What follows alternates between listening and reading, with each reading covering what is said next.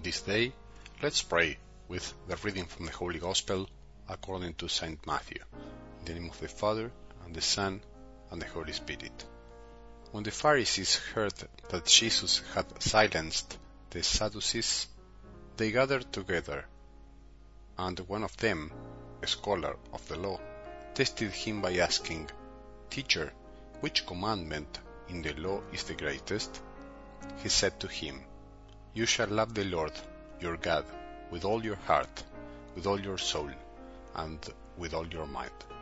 This is the greatest and the first commandment. The second is like it. You shall love your neighbor as yourself. The whole law and the prophets depend on these two commandments. The Gospel of the Lord.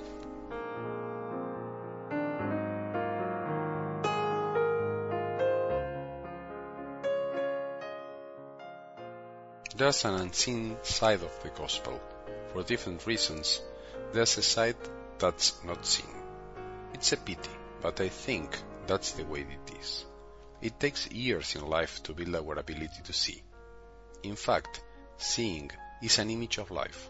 Not only does it refer to the action of seeing with the eyes, but also to reading and interpreting life, to interpreting what's happening and what Jesus tells us. But why don't we see well? Many times we don't see because it is easier not to see things in depth. Seriously seeing things implies an effort, and that has a consequence change. Some other times we don't see because we don't have the capacity to see. We are short sighted, myopic. We are ignorant in the art of seeing, and that's why we go through life seeing what we want to see and not what's really important. Moreover, most of the time, what we want to see is seldom the most essential thing in life.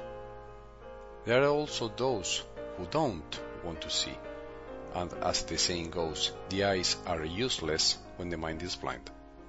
There are some people who look the other way to escape reality, to have their own way, to resolve their ambiguities, to defend their lies or their dissembling hearts, their hypocrisy. I think that seeing is a rich subject. Someday we will take it up again in our audio commentaries. Now, which part of the Gospel of Jesus' proclamation is sometimes not seen? I think that the forgotten topic that also has to do with Sunday's Gospel is that of rejection, the tests and trials that Jesus was put to and that we also face. Jesus was put to the test many, many times. In fact, we could say that his life was a great test. God submitted himself to the test of this world that doesn't see well, of a world that's blind to love, to truth, to beauty, and what's even worse, a world that's convinced that it sees well. The Pharisee in today's glimpse of the gospel puts Jesus to the test just as the world does with God and with the Church. A friend of mine who recently became convinced of how beautiful it is to follow Jesus, in fact, someone who received the grace of conversion, said something like this to me. Since I'm following Jesus, I'm becoming aware of who my real friends are. I'm finding myself with less friends. I told him that was okay once you start speaking your mind, those who call themselves open-minded and liberal quickly begin to crucify you with their comments and attitudes for not thinking the way they think. My friend replied, I'd rather be with Jesus. That's my friend, I replied. What a joy it is to meet converts who live a more committed faith than the one of those of us who have been on the road for a long time.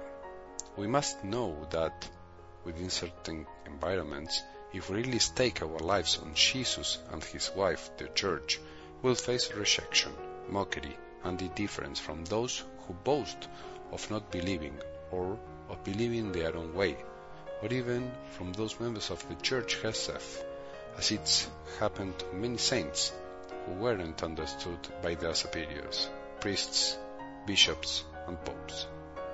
We cannot fail to see these moments in Jesus' life. If we hide them, or if we don't want to see them, or if we prefer to sweeten them or to water down the sins from the gospel, we will suffer more in the long run, because we will be putting together the gospel to our own measure, and when the time comes to take up the cross, we will run away thinking that we have been deceived. Jesus didn't deceive anyone, neither his disciples nor us. The evangelists didn't deceive anyone. They left in writing everything we need to know about the real Jesus. Now, it's up to us to see the whole reality and also rejoice because, in the end, Jesus has always won. He won yesterday, he wins today, and he will always win. He has always won the arguments against all those who argued with him, not by force or because of the logic of his arguments, but because of the power of his love, which ended up triumphing on the cross. Jesus never lost because he learned to lose, to answer and to remain silent, to live and to die, to slow down or to go on. In fact, he never argued, but showed the truth and kept silent. Whoever can accept this ought to accept it. Let's not argue with the world or with a person who doesn't want to hold the dialogue. Let's just show the truth that shines in its own right when we live it. But it needs time, a lot of time. Let's be patient. Let's not get angry. Don't get angry at those who put you to the test. It's part of life. It's part of living in truth. The closer we are to the truth, the more they will confront us, and the more they will try to make us fail into their trap, to make us take the bait. Let's remember that the only gospel that some people will read is our own life, a life that's coherent, simple, and true. Let's not forget that many don't want to believe in God, but they can believe in love, and God is love. Therefore, to love man is also, in a way, to love God, and by loving God, we love men more. May we have a good day, and may the blessing of our merciful God, the Father, Son, and Holy Spirit descend upon our hearts and remain with us forever.